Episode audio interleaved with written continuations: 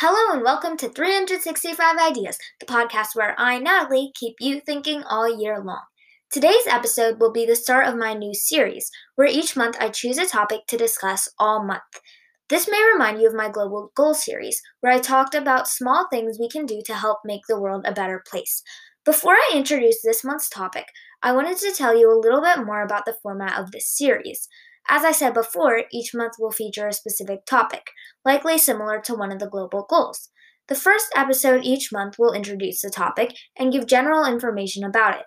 The second episode each month will be either an interview or a specific story on that topic. And the third will be also either an interview or a specific story, depending on what I did the previous week. And the fourth episode will be things we can do to help. So this month, the topic I will be doing is poverty. Many, many people are struggling in poverty without their basic needs. Especially during a global pandemic when many people have lost their jobs, it is very important to do whatever we can to help these people who are struggling. Poverty has also not hit evenly.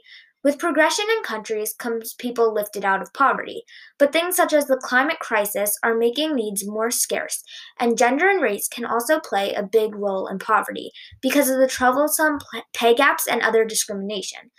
In addition, there is not equal education or opportunities, setting people up for poverty. This is why it is important for people to get equal resources so they are able to be successful and not go into poverty. It is also important to end discrimination in the workplace because with discrimination, many people won't get hired for jobs they are perfectly qualified to do because of their gender, race, religion, or other identifying features about them. In addition, in situations such as someone getting sick or injured and ending up with a very large hospital bill, they may go into poverty, and on top of that, may also be disabled. They could also make this could make it harder for them to find work and lead into a cycle causing extreme poverty. As you can see, situations such as this lead you into an endless cycle causing worse and worse worse and worse poverty. That's all for today's episode, so make sure you tune in next Wednesday for more information on poverty.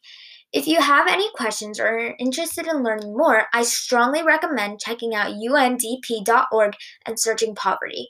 They include a ton of statistics and important information you can read all about. Thanks for listening, and remember to keep thinking and embrace your amazing ideas. Peace out. Thank you. Bye.